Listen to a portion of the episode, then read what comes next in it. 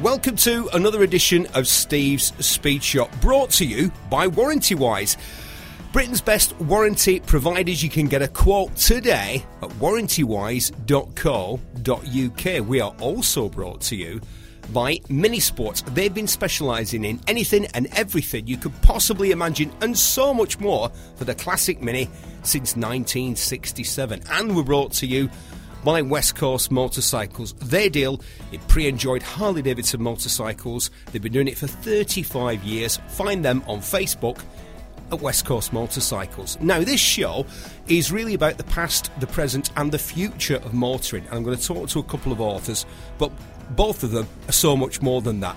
Later in the show, I'll be chatting with Peter Grimsdale. He's written a book called High Performance When Britain Ruled the Roads. It's all about, it's really about the characters who dominated British motor in post war to about 1970. John Cooper, Colin Chapman, Sir William Lyons. It's a great book. I actually got about 20 pages in and then looked Peter up because it was so entertaining. Found out he's also a novelist, a scriptwriter, and a TV executive. But first, I'm going to talk to a chap who's written a book about the future of motoring. He's called Jon Bentley. He is a TV presenter. You might know him from the Gadget Show here in the UK. He is a columnist, and for 10 years, he was my boss because he was the producer of Top Gear when I was there. Uh, and this is my chat with Jon. So, Jon, most people um, who write about the future of motoring or personal transportation tend to have a real doom and gloom attitude uh, rather than a an autopia, a dystopia. You're pretty enthusiastic and confident about the future of cars. Uh, yes, indeed. I mean, uh, partly I wanted to look at the future of cars from a car enthusiast perspective and in a way which hopefully could address them not as a problem, but something that we all enjoy and we all benefit from. And uh, and that's what I was keen to do, both in the sense of where they, uh, where they were where they were powered, the uh, their design, the uh, whether they were going to be autonomous or not, also the role for the car enthusiast, motorsport, and of course, vitally important, motoring heritage. And one of the chapters that I found most interesting was powered, how they are powered, and your um, your approach, which seemed very open to um, a future with multiple ways. There's not just one way. I think a lot of people subscribe to an opinion that it's going to be all hydrogen fuel cells, or it's going to be all electric, or it's going to be all hybrids. And correct me if I'm wrong, and I'm sure you will, and feel free to do so. You think that they might all coexist, yeah? Uh, yes, I think that we're going to have to get used to or enjoy actually a, a, diverse, a diversity of different power sources. I think. Um, battery electric cars are going to be an important part of the mix, but they're probably slightly less all encompassing part of the mix than many people think. I think hydrogen in the longer term will develop as an alternative fuel source, particularly for people who travel on long journeys a lot and don't want all the range anxiety, which is still there with in, into the foreseeable future with everything electric. And also, I'm not don't think that petrol and diesel is going to go away any anytime soon, particularly petrol. And we may even start to uh, to appreciate diesel again. And um, I know it's you know, the following Dieselgate and so forth, it's it's almost impossible to imagine that world. But nevertheless, the latest diesels really, really are uh, cleaner than the latest petrol cars, and they can do a job almost of cleaning up the air thanks to all the uh, the filtration and uh, AdBlue systems and whatever in them. And uh, the only problem is nobody believes it because because of uh, because of the way they were falsely sold in, in the recent past. But uh, I think, having said that, if they do, and I think they will actually continue to be an important part of the market, nevertheless, I think there's going to have to be a real commitment commitment to uh, enforcing emission standards, which at the moment there isn't. It's almost enforcing emission standards to the same level at which now is suffering from with enforcing speed limits and so forth. Now, it's interesting you talk about range anxiety. I remember uh, driving from the Ace Cafe in North London, which is a petrol head mecca, to Dalston in a Nissan Leaf that was if it had been a human rather than an electric car, it would have been stamping its feet and screaming at me because it just kept flashing up that it was completely dead. There was no electricity left in it. And I thought, well, let's just see. And so I drove all that way and it, it and it, it, never let me down. It, it would frequently um, send me messages that implied that it was about to expire in heavy traffic on a on the Westway. I was living in London at the time, but even though I initially had range anxiety as you did, I think that most full electric cars are set up to err very much on the side of conservatism when they tell you how much electricity they have left at their disposal. Did you not find that? Uh, well, I don't think I don't think I've ever perhaps had the courage to quite test them to that degree. So I, I always get I always get serious anxiety when when they've got thirty miles left or something like that. I think. Oh, having said that, I was filming with the Leaf once and. Uh, no, but I, it was still um, it was a case of the nearest thing was uh, the nearest fast-ish supercharger was eight miles away, and it had eleven or something on the range, and, and I did get there, but I, have never gone beyond that in exploring the um, the uh, the red light equivalent on the on, on, the dashboard. I have a friend who's uh, very much in the engineering business, the old-fashioned engineering business, i.e cutting up metal and shaping it and forming it. And he has, whenever we get onto this subject, he seems obsessed with this idea that electric cars should have interchangeable batteries that are swapped at service stations in the same way that you perhaps would do with Calor Gas. Is, is, there any possibility that that could happen, Jon, do you think? I, I mean, it has been tried. Um, there was an Israeli company that did it uh, with Renault Fluences. Um, the big problem is that the batteries are such a huge proportion of the purchase price of the car that effectively you're almost having an alternative car. It's the economics really that don't stand up. They got it to the level where you could change and swap batteries within uh, about a a few minutes of, uh, of downtime. So it would be eminently practical to have that at motorway service stations. But you would have this hugely expensive um, resource of all these extra. So if every car needed in effect another battery, you're doubling the price practically of something that is already very expensive in normal car terms. Now I have read your book from cover to cover. Oh. I do hope that all the people that um, I read it in two sittings. I found it absolutely fascinating. It's um, it's fact dense. That, that's not a criticism. Um, I took notes and I found that when I'd finished, I'd taken more notes about your book than any other book that I've uh, read for interview purposes. And there were some, there were just mind blowing statistics, and I don't want to spoil people's enjoyment of the book by uh, by quoting those statistics here. But I just um, your quote about how much electricity the national grid would have to produce if we were all suddenly driving electric cars, how much electricity the national grid would have to generate to to power those cars. In, in a way, saying, well, it's all very well electric cars, but they're going to have to be powered by electricity. And just now, in 2019, we don't generate in the UK anything like enough electricity for us all to drive electric cars my feeling was that we didn't generate enough renewable electricity. I, I, think we generate close to the requirement uh, for an, an, electric car driven society, providing it's managed extremely carefully. I think this is the, the issue. So that. Uh, oh, you were saying it's like I think the quote from the book was um, in the half time of the World Cup final when everybody gets up and makes a cup of tea, the national grid almost goes into meltdown because everybody wants electricity at the same time. The supply of electricity via the grid would have to be managed. But surely everyone's got used to plugging in their their, uh, their phone, their laptop, their tablet, whatever, their GPS overnight.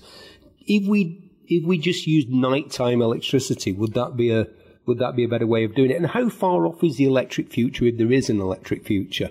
Um, well, in, in, terms of the electricity, I think it would be a case of managing the supply very carefully during the night. So you, you, whenever the electricity isn't used, it's going into your. It could be also at obviously lower uh, electricity use periods during the day, and it's down to some sort of clever management of, of the grid that would have to make that happen. Um, in terms of how far we are away from an electric future, suppose it depends how you define electric to some degree. Whether it's if you include hydrogen-powered electric, say in that, because it is they are still essentially. I mean, you can burn hydrogen directly in internal combustion engines, but it's not the most efficient way of doing it. It is much better to use a fuel cell and a, and a battery pack, usually a battery pack. Um, and uh, that, uh, in terms of how far away from the, us, that being universal, I think we're still talking a, a decade or two. Yeah. I was very disappointed. Oh. not, not by the book, but to find out that wireless charging for electric cars doesn't really work.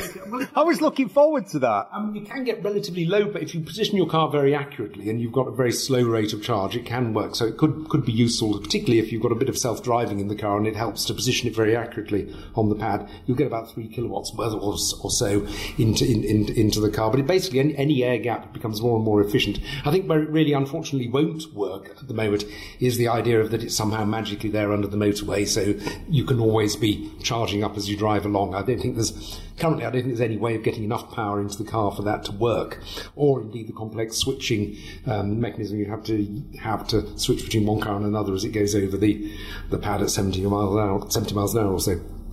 The other thing I liked, um, I like many things about the book, but one of the other things that I liked is that I know you as a genuine internal combustion enthusiast. Yes, I mean, I love it. Um, you like cars that much. You want a Volkswagen Beetle. Do you still have that Beetle? that's, that's, that is a, that's a contradiction in terms of some ways. I've always had a love-hate relationship. I still got it. I've actually rebuilt it recently. So uh, with a lot of help. I mean, I was looking at other people rebuilding it, but it's still going very well. I still take it, uh, um, take it for a treat for some uh, leaded petrol in the Cotswolds now and again, uh, which is, it doesn't strictly need because it, they had hardened valve seats from 66, but nevertheless, it, um, uh, it, uh, it, it still goes well. I, I, do still enjoy it. My wife always tells me I need a faster car as well. I'm not so sure I'd ever get around to using it, so I, I, I haven't at the moment. But you never know; things might change. I might go for another something more tactile as well. Yeah.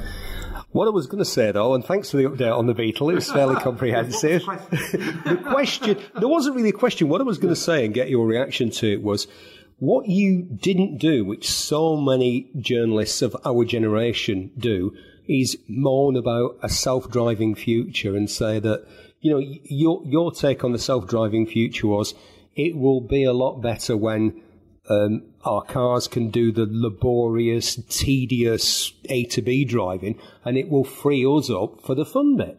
Uh, yes, I think that, that that could well be the case. So that, that yes, all the, and also as an extension of that, it also frees up all the angst and guilt over resource use and pollution in a sense, because if everybody's driving around in um, hydrogen and battery cars, uh, a minority of people can enjoy petrol cars without any fear of polluting the environment in any significant way or indeed depleting resources. It should be absolutely brilliant. It's almost the analogy for me is with silver photography because in the 80s and 90s everyone was worried that people were taking more and more and more photographs. We'd run out of silver, which was a vital component for analog photography. Then digital photography came along. People are now taking more pictures than ever, but a thriving niche of analog photography can exist and nobody has to worry about uh, running out of silver. But, but cars are like that, but much, much more also, really.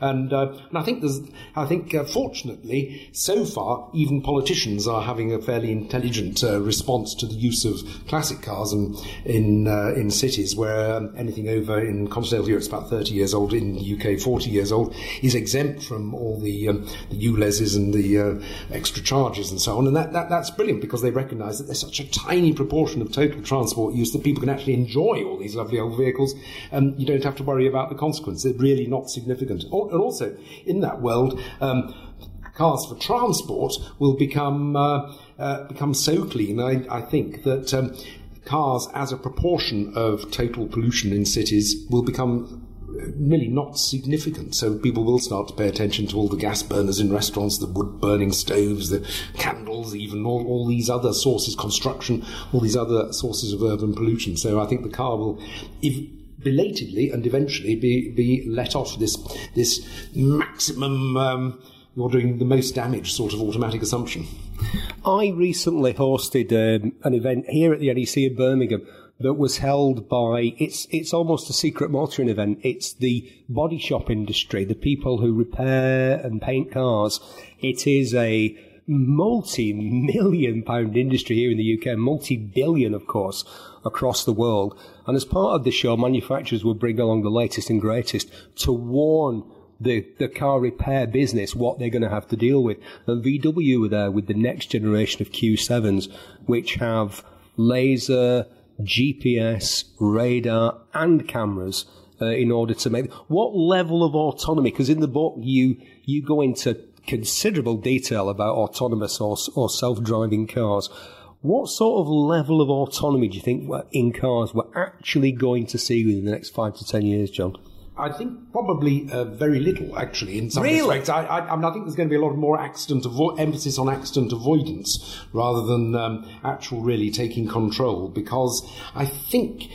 Uh, the, the, bits in the areas of autonomy that are succeeding, I think, are those exceedingly slow sort of pods that crawl around university campuses. Like a Johnny Cab in uh, the Arnold Schwarzenegger film. yeah, uh, uh, that sort of thing. And also on racetracks, I think, where everything's under your control on a racetrack, so you can actually have a, a, a driving tutor or, in terms of, uh, as an autonomous car, autonomous cars driving tutor telling you how to drive better or something like that. That would that that all works. But I think still the artificial intelligence challenges of getting cars to be truly self-driving on ordinary roads, I, I, think it's a very big test of artificial intelligence. And I'm not sure it'll, it'll actually, actually get there. So I think there's there's that issue. And then you say, oh well, that's so you're going to have a sort of halfway position where you can be autonomous quite a lot of the time, but then when the car can't cope, it signals it to, and you have to get back in the control again. But I, I think that is that is the oh, that is the very worst case. What if you're playing Call of Duty where the car suddenly says at 90 miles an hour?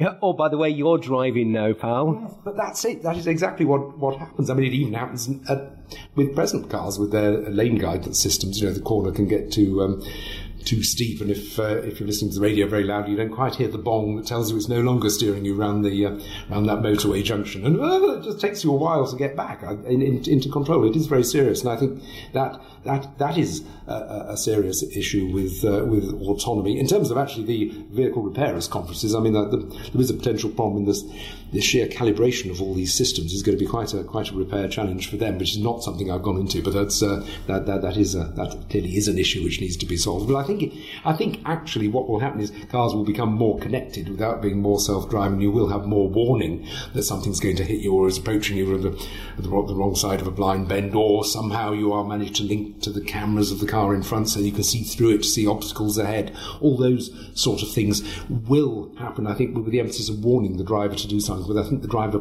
really is going to have to still remain in control. So the idea that uh, you're going to be able to have your car pick you up from the pub. Um, have, you you're having indulged yourself fully in the local real ales or whatever is uh, is not. I don't think really is going to happen anytime soon. I mean, it may happen eventually, and when it does, I think that's going to be brilliant. But uh, I think we're still some way off. Well, I think one of the things that came across in the book, which is called Autopia, and uh, it's a fine publication uh, avail- available from all good bookshops, Jon. Usual outlets, yes, it is. was um, the difficulties in creating truly 21st century transportation. One of the problems with self-driving is it uses an enormous amount of computing power and electricity, which is perhaps one of the things. So if you create an electric car, but then you make it autonomous, if you, if you, if you take it to kind of level four or level five of self-driving autonomy, it's using an enormous amount of electricity, which you're also using to power the car. Uh, yes, this does seem to be the case, and also it needs to also record an enormous amount of data in case of any problems later. Uh, not to mention the whole business of recording data to pass on to whoever's developing the car and developing the autonomous systems, because they'll want to improve those and be self-learning. An awful lot of data, an awful lot of power consumption. And one of the one of the other things that is pointed out, I mean, get it? It's called Autopia. Buy it. It's a great read. I read it in two cities. Um, the weight of cars, the, the, amazing statistic, an Austin 7 weighs 350 kilograms and a new Golf weighs 1,350 kilograms. And it's essentially the same thing. It's a small family car. What difficulties does that bring to modern transportation, the future of personal transportation, the sheer weight of vehicles? Well, I think in the future we should hopefully look towards that weight reducing, uh, um, both with uh, new materials, uh, use of composites, etc. I mean, McLaren are doing a lot of work in this area for ordinary cars as well as supercars in their, their new centre.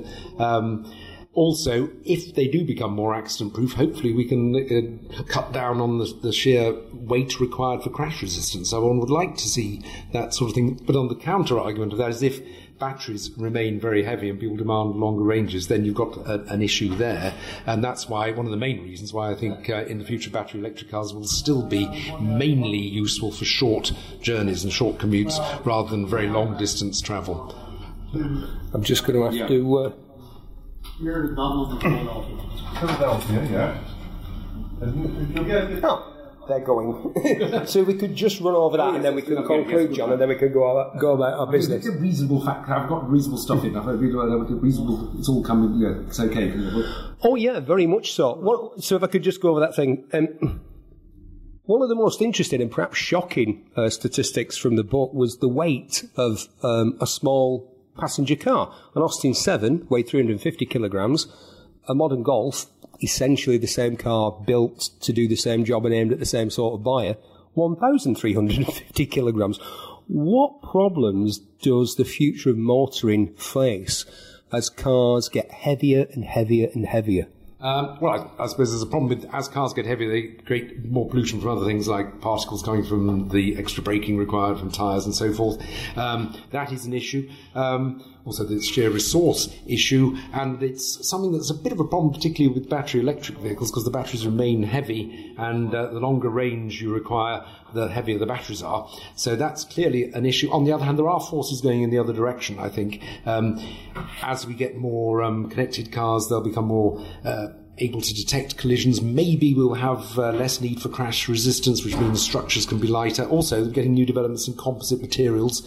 Uh, and McLaren are not only, are doing this not only for supercars, they're doing this for ordinary cars in their, their new centre uh, near Sheffield. And uh, hopefully that should um, create a force in the other direction as well. Will we own cars in the future, Jon, or will we rent them or borrow them or share them? I, I, I again, I think it's going to get more diverse. I think there will be a case where you rent cars of different types for different stages of your life for different purposes. You subscribe to a service.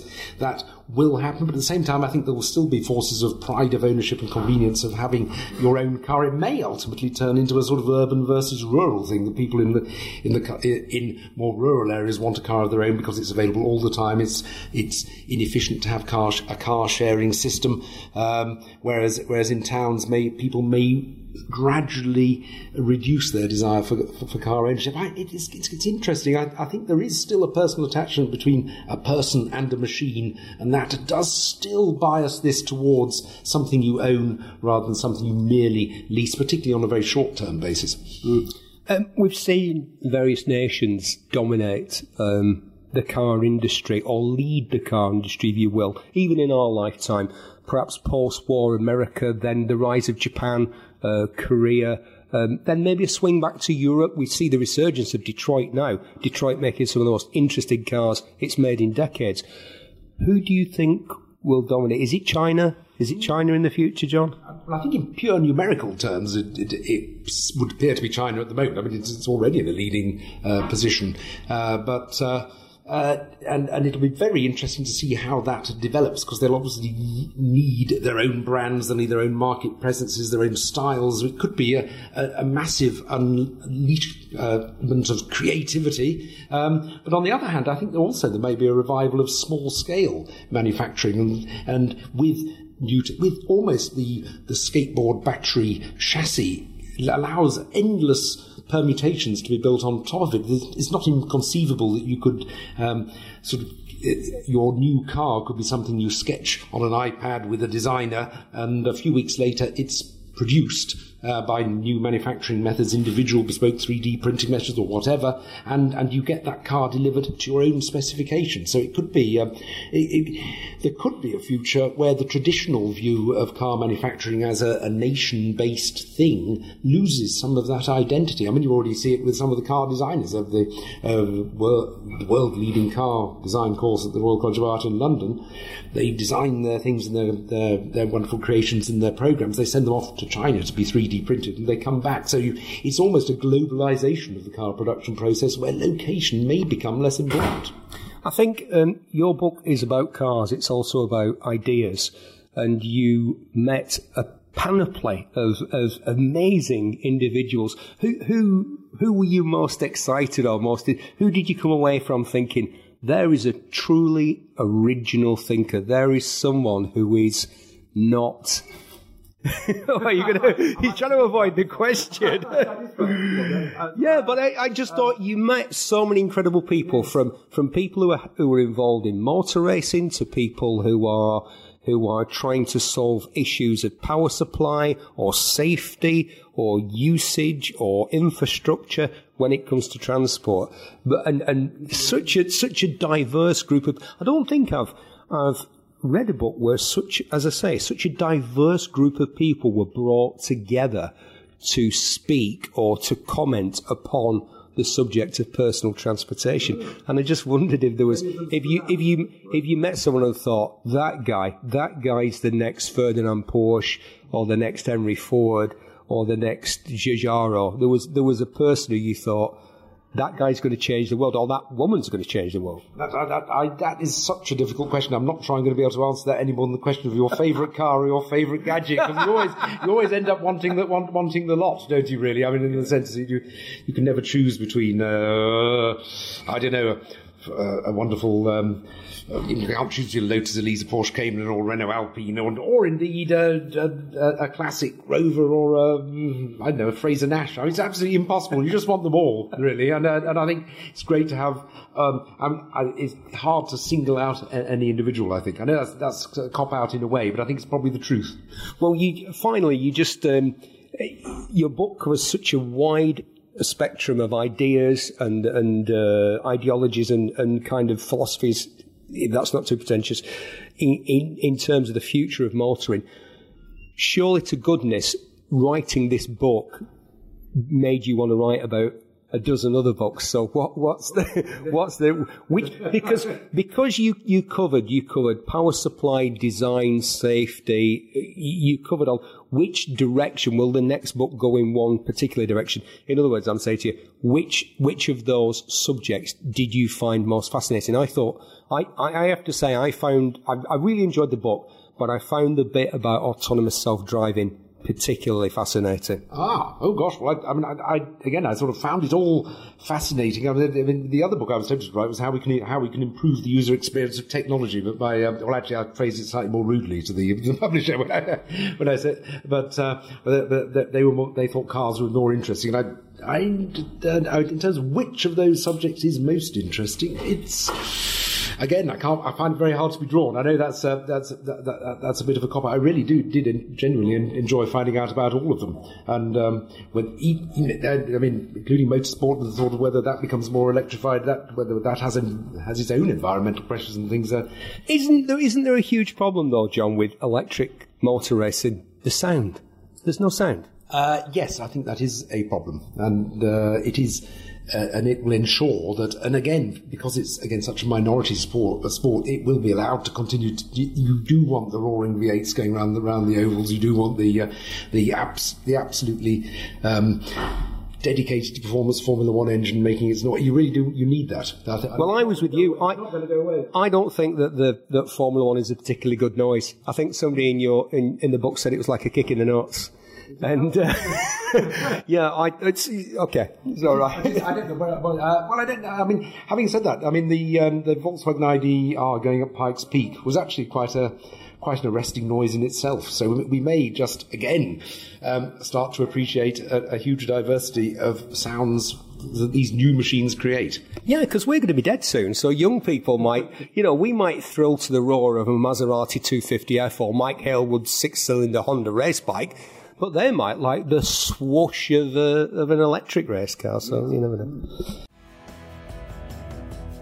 You're listening to Steve's Speed Shop. Did you know that the very first meeting of Sir Alec Issigonis, the designer of the iconic Mini, the Austin Mini, and John Cooper, the man who made the Mini win at Monte Carlo and in the showroom, was at the world's oldest speed event, the Brighton Speed Trials. The two of them turned up in machinery that was so odd, so innovative, and so weird that the organisers decided that the only people that they could actually race was each other. That's just one of the stories that comes out of Peter Grimsdale's new book, High Performance When Britain Ruled the Roads. I really enjoyed talking to Peter. It's a great book. Yeah, so um, High Performance When Britain Ruled the Roads. Um, it's a book uh, that's been kind of gestating in my head for probably at least half a century, I'd say. Um, I mean, I've I've been fascinated by cars since before I could think, really, and um, you know, over the years in my various other activities, I've wondered about writing about cars. Um, mm. But um, it really, um, what happened basically was one of my childhood friends had read some of my thrillers. And he said, Yeah, well, I quite like these, but when are you going to write a book about cars? you know so much about cars. And I said, well, I didn't know that much. You know, oh, yeah, well, you know. Anyway, so one thing led to another, and then I came up with an idea. Um, and really, what the idea was was to look at the period of British cars from 1945 to the end of the 60s, which for me, and I think for a lot of other people, is a golden age of British motor cars. I wanted to answer some questions. And one of the questions was how come before the Second World War, Britain had no profile at the top level of motorsport? We, we had no presence in Grand Prix. And how come you know, a British car had won a Grand Prix and, uh, since uh, the early 20s, uh, Henry Segrave and Sunbeam? And yet, but by the 1960s, Britain practically kind of owned Formula One. I mean, not only did it dominate, it had already completely redesigned the Formula One racing car. And I wanted to try and find out why exactly that had happened. The people, obviously, and your book brilliantly brings to life these people that I also have spent a great uh, portion of my life being obsessed with. People like John Cooper, people like Colin yeah. Chapman, but also people that you noticed, and I found some fascinating information about people who were kind of on the periphery of, yeah. the, of the motor industry.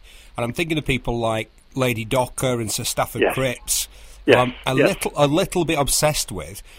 and well, I think he's the I think he's one of the most important British politicians who was never prime minister. I mean, I, I used to. Oh, I used no to, question. Yeah, I used to host a news and current affairs show, and, and somebody asked mm. me hmm. that question, and straight away I said, "Oh, Sir Stafford Cripps is easily like in the same way that Sir Stirling Moss is the greatest driver never to have been Formula One champion. Yes, Sir yes. Stafford Cripps is the greatest British politician never to have been prime minister. He's a really interesting man. I mean, I could have written a whole book about him. Well, why don't you? Because I'd I'd buy it and I'd read it. I became interested in him because on the way to that job on the South Bank bank in London, I would sometimes stop at a cafe and I found out it was where he would go every day because he liked to listen to working people's conversations. Extraordinary. Because he thought it gave him an insight that gave him an advantage on his political colleagues and opponents. Yeah. But of course, without his export or die uh, call to arms, mm. um, then then perhaps that well, not perhaps that dominance of of, uh, of British motor racing in the world wouldn't have happened. And there's another coincidence that I came across in your book. I used to live very close to the where Colin Chapman built his very first car. Mm. In is it Hornsey Road? I think it was. Yes. Yeah, yes. the I first car that was built at the back of his father's pub. Yeah. And again, I thought, as I rode past it or drove past it, mm. I'd think, wow, you know, because I've been to Maranello and it's all very hmm. impressive. I've been to Ferrari, I've been to hmm. Lamborghini, I've been to Bentley and all this, but you think Lotus, which is. Hmm. I mean, I remember being in um, in Palm Springs, California, and they had a car show, and they asked me to be one of the judges because they heard I was in town. My partner has a house there, and there was a Lotus Elite, and hardly anybody hardly anybody knew what it was. Mm. And and I said, "This is a." They thought it was.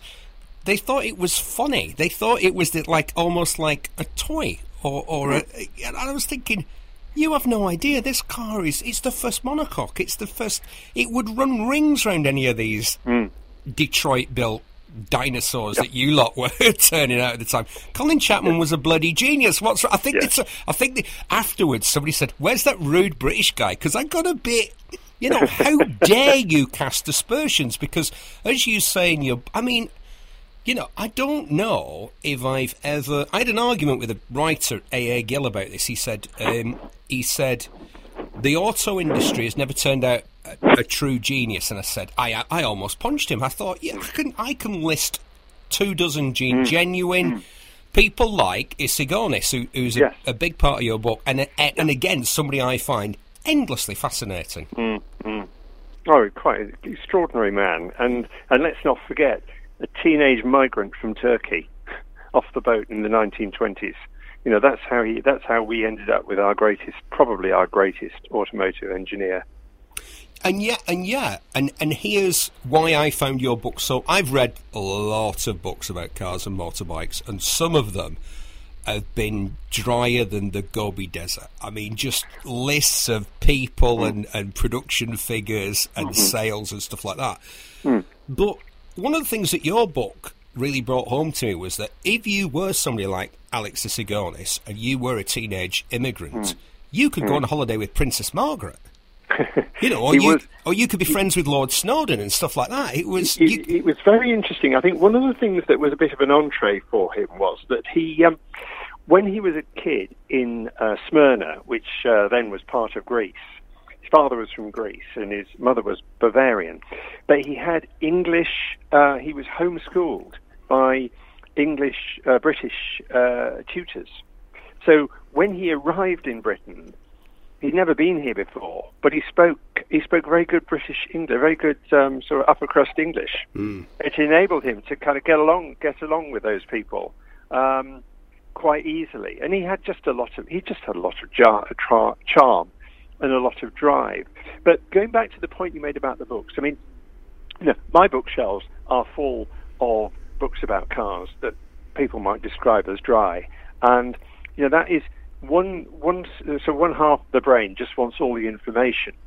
But for me, what I wanted to do was try and write a book that would appeal to the passingly interested. You know, not sort of super nerds like me, but people, you know, my mates and friends who are quite interested in cars, quite interested in history as well. Well, you turned it into like you've turned the post-war British car industry into an epic drama full of these eccentric, fascinating characters who were deeply flawed as well as being deeply talented.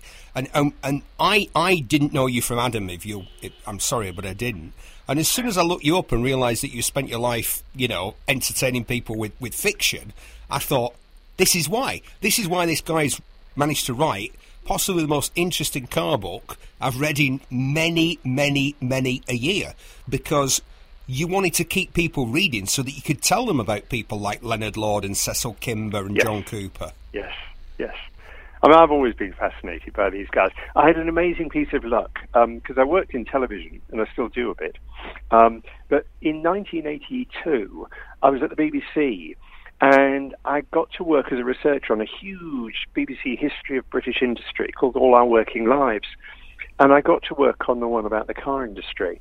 And I didn't know much about car manufacturing then, but I did learn a lot about how the industry itself worked. And that's how I came across, initially came across people like Leonard Lord, you know, who, who, who are not famous for, you know, design or anything like that, but were production geniuses. Now, I've always been fascinated by those characters because, you know, they, they made they made the industry work the way it did on its good days.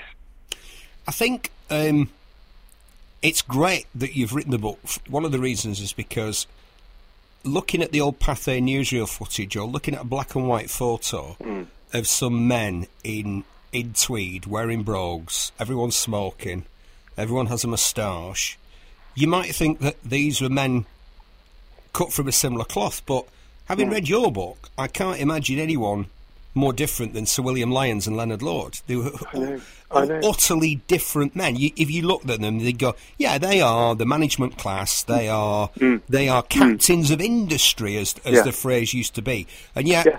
what comes across in your book is how different all these men. And apart from La- Nora Docker, Lady Docker, they are all men.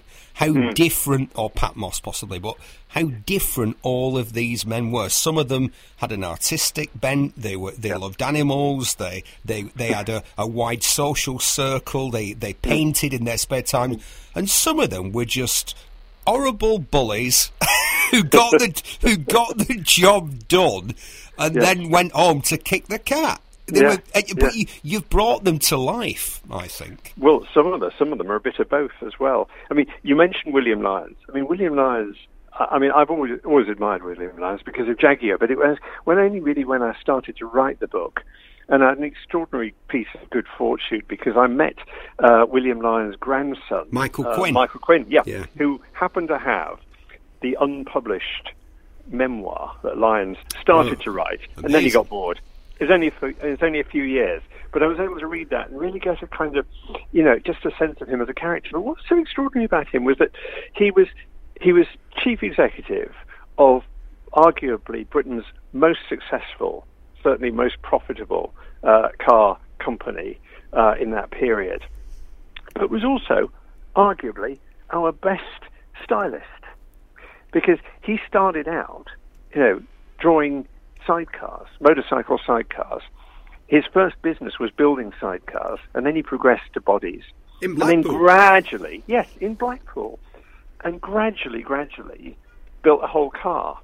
And when you, it's, it's amazing to think that the first, the first of his cars, the first engine he ever built was the XK engine and he built it to put in a big saloon car. It just happened to be capable of winning Le Mans. He's like the, the Miles Davis of, of, of cars, because I remember that somebody said to me that Miles Davis, he met him and he, he said he seemed a he seemed a thoroughly depressed and world weary 23 year old.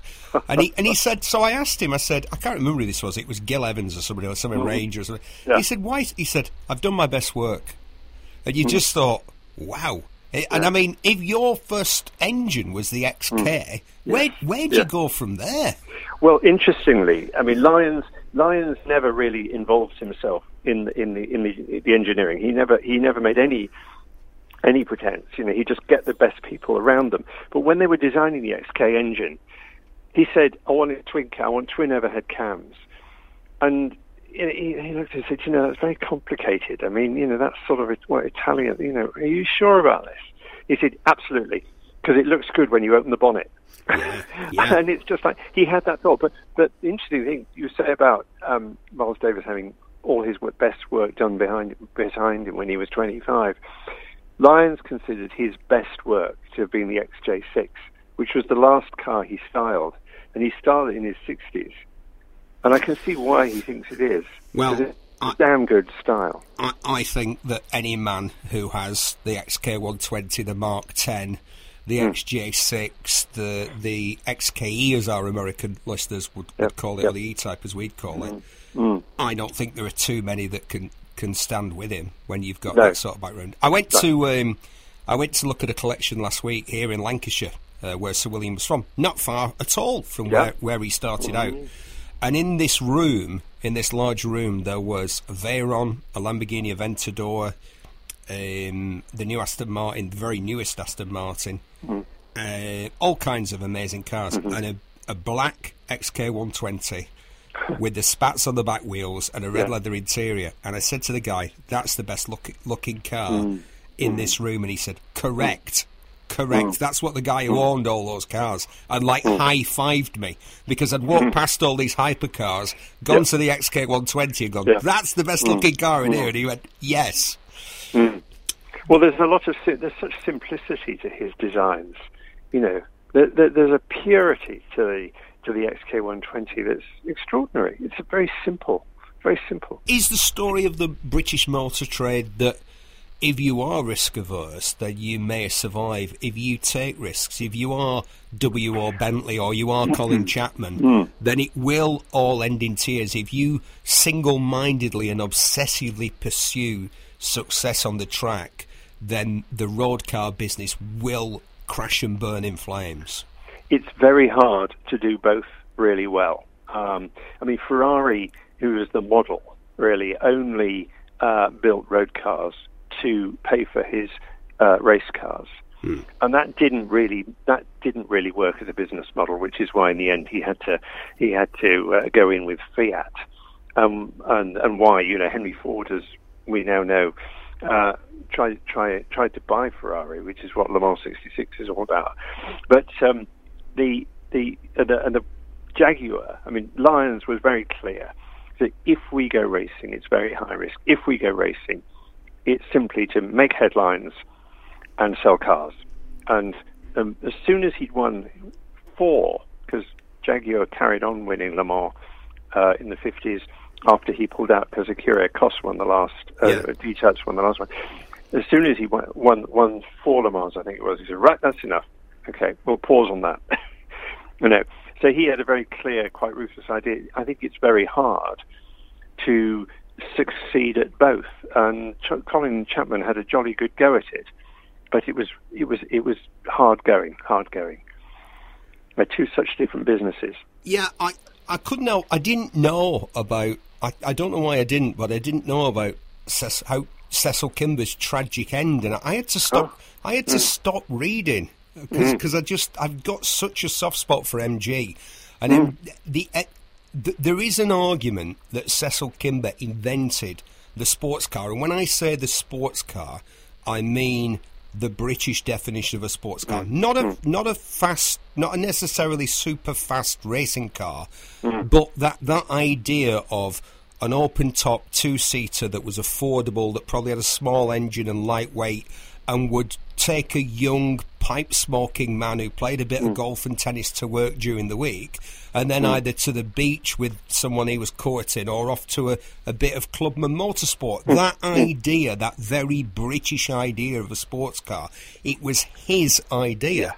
And he never really lived to see the success of that, is, which is really well described in your book of how British sports cars conquered the American market. Well, I was really curious as to know what the story was behind that because you know, if you look at photographs of uh, sports car racing in America in the 50s, they're all on these big airfields, and they're all they're all MGs. I mean, there's loads of MGs. There's a, there's other cars, but and and then you look at American histories of American racing drivers.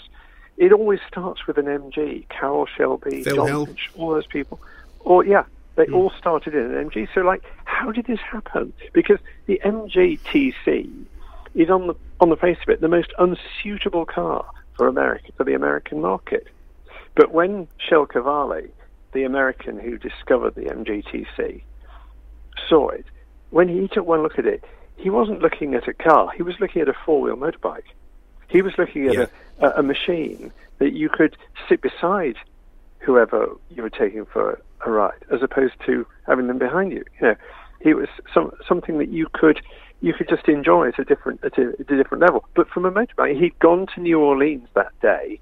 That day he saw the MGTC, he'd gone to New Orleans to see about uh, finding some bikes that he could sell. Mm. And that's how it starts. And he, he said, I can sell this car. And so he took a few back to California and he sold them that weekend and ordered 50 more. And by, the, by 1950, he was America's biggest importer of British cars. I can't think. You, you've talked about your background in television. I can't think, and I've worked in TV since the early 90s, of an idea that would get less traction with television companies in the UK than mm. to turn your fantastic book, and I have to say it is fantastic. I massively enjoyed reading it. It's it's a real page turner, and it's it's right in my sweet spot. It's who are the people behind these machines? Because mm. the machines mm. are interesting, but the people are fascinating. Well, Nora Duff is an amazing lady. She she was extraordinary. I mean, she she was out of time, out out of time really, because she she was she she had her best years at the height of British austerity, post-war austerity, um, and she knew that everybody was just fed up, fed up of everything being so grey, and she just wanted to, you know, just just really, really glitz things up a bit. And it really got up the noses of the establishment. But boy, did everybody else like it, you know? Yeah. It's. There's. One of the things that you don't. Well, you can't talk about everything. There simply wouldn't be t- time or space. And people, mm. people perhaps wouldn't want to read into too much detail. But I, as, as interested as I am in the British car industry post war, I'm also fascinated by the British motorcycle industry because motorcycles yes. are, are my passion. Yes. And I see this, I see a similar problem, but when I've talked to the guys, as you've talked to the guys, and I, I have talked a lot of the guys who are in the car industry, but perhaps more who were involved with Triumph and BSA and Norton mm. and Royal Enfield and the huge success that they had after the war, mm. and then obviously it all goes bad in the seventies. And I'm sure mm. you'll be your next book will be about how this mm. all all turned sour and why. Mm. And there are, of course, various reasons. One of the reasons they've said to me was that the way British, they said you have to forget the machine and instead look at British business and the way British business works. Mm. And the way that shareholders demand a dividend every year. Mm. Mm. Now, Soichiro Honda didn't have to go to his shareholders and say, shall yeah. we invest in new machinery and, and build a new motorcycle, Yeah. or shall we pay you your dividend? And that was always the problem, wasn't it? Every Yes. year, the shareholders wanted their divvy, and if they didn't damn well get it, they, like they did with Bernard Docker at, uh, mm-hmm. at, at mm. BSA, they'd get rid of you. And Daimler, Yeah. they'd get rid of you. They did, yes, they did indeed. But I think the, you know, I think one of the reasons why, one of the reasons why I think Britain got good at Formula One, uh, you at, at motor racing after the war, was because we, we were good at constant innovation, hmm. keeping and changing and improve, change and improve. That doesn't work. Try this. That doesn't work. We'll move on to this. Constantly kind of reinventing and rethinking things in a way that is just not in the industrial psyche, perhaps, of Europeans. But when it comes to manufacturing something in big numbers, we were never that great at that that production engineering side. Leonard Lord was a great production engineer. He reorganized Morris, and he you know he really modernized Austin, Longbridge. You know, Longbridge was the most modern plant in the world in the early fifties. Wow. Hard to imagine. But he, Hard went, to he, imagine. he went to. Did he copy it from the Americans? Did, he went to Well, Detroit. I think obviously. everybody everybody copied everybody because it's Yeah. you know that's the nature of lots of industries. Um, but he just he just made production engineering a priority, and for a lot of design, I mean, someone like William Lyons was not that interested in production engineering. You know, he wasn't he wasn't looking in that direction. The Japanese were all about production engineering. Yeah. I mean, the whole revolution that Toyota caused was was literally it starts with how they organise the men, the, the men and the women around the machines, and it goes from there. I um, I got to Goodwood to the revival Mm. and to other events um, in this country, and I will be honest. I find that a celebration of the pre-war stuff, the Frazer Nashes and the Bentleys. Hmm. I, it's not that I don't like the hmm. machinery, hmm. but to me, it's a hankering for an era when motorsport was the preserve of the wealthy and the entitled. And, Yep. as, and as a lad from Bury, Lancashire, brought, Yes. brought up in a terraced house, I can't, I can't celebrate that era. But I can, because I wouldn't have been allowed it. The only way I would have been allowed near the car was to keep an eye on it for his lordship. Yes. You know. But Well, this except that- Hmm. post, this post-war period that's, that you celebrate in your book, Yeah, whether you were designing cars, whether you were building cars, whether you were selling cars or you were racing cars, it was a meritocracy. Nobody really Oh, cared where you came, where you came from, what accent you had. Yeah. It was, uh, uh, do you have ability? If you had ability, like Issigonis, you could arrive in Britain as as an immigrant, Hmm. and you could be literally rubbing shoulders with Hmm. royalty, purely based on on ability. I mean, John Cooper's a really good example of that. You know, his dad had a garage. His dad had worked, done, you know, been been mechanic for various people at Brooklands, but they'd never got a look in on actual racing. You know, and Cooper, John Cooper, after the war, Colin Chapman the same. I mean, he had got, yeah, he did go to university, but you know, he was a his dad. His dad owned a pub. But the one person that stands out for me against all this is Wally Hassan. Now, Wally Hassan joined Bentley, hired by W.O. Bentley, age 15, as a sort of office boy. Okay? Well, by the time he'd finished his life, he'd, he'd had a hand in designing the XK engine, and he had in a, hand in designing the 12 cylinder um, uh, Jag as well. But not only that, he designed the Coventry Climax fire pump engine that became the, the engine that powered um, Lotus and Cooper to victory. I mean, what an achievement! Completely self-made, self-taught guy. Yeah. So you're right about the people who, before the war, you, it was a rich, it was a rich man's sport and women's sport. Quite a lot of women raced at Yeah. uh, uh, Brooklands. After the war, that all changes. But there's a lot of people working away in the back in the 20s and 30s. The people like Wally Hassan, who, you know, after the war had their moment.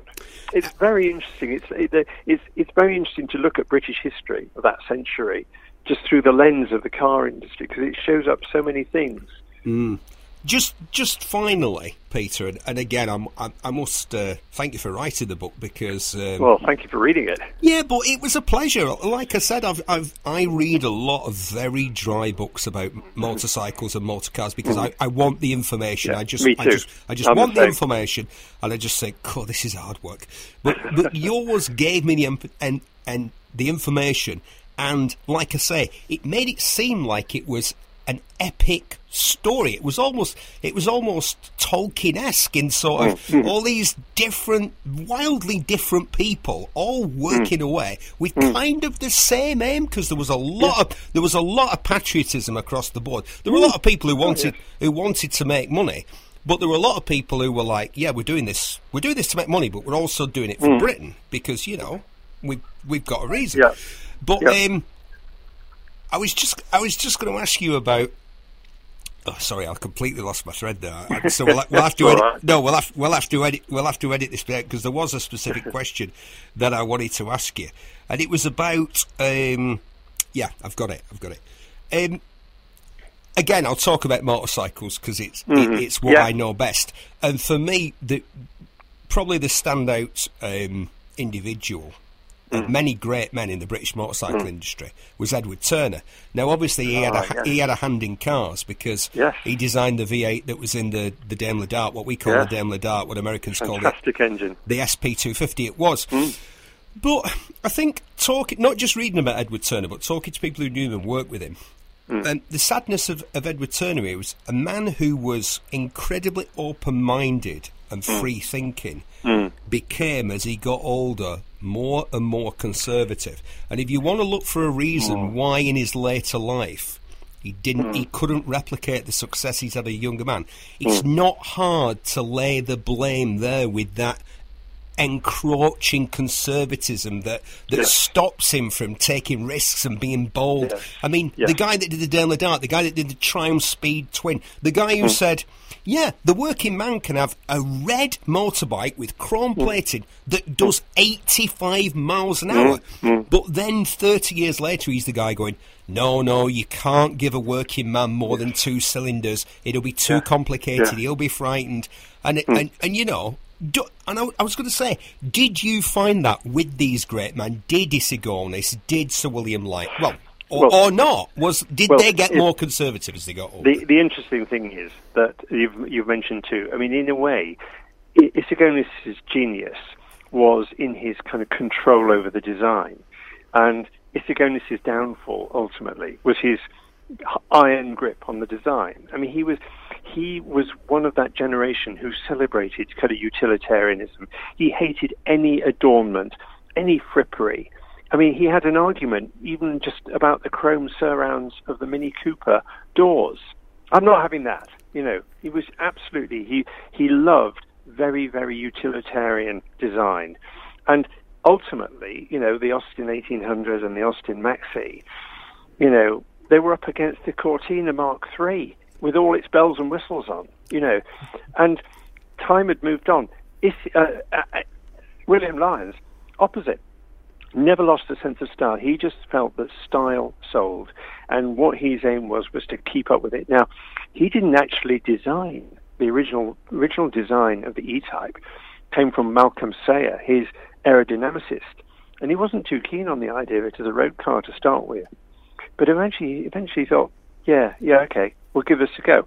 What I'll do is I'll add a few small adornments to it, like those lovely little thin bumpers, and we'll make it work. Hmm. And so he had he had the ability to go, yeah, I wouldn't have designed it that way, but I'm going to go with it because I think it's right. well, if So he could absorb new he could absorb new ideas, and I think that's the thing is to be able to. God, we all suffer from this as we advance through our years.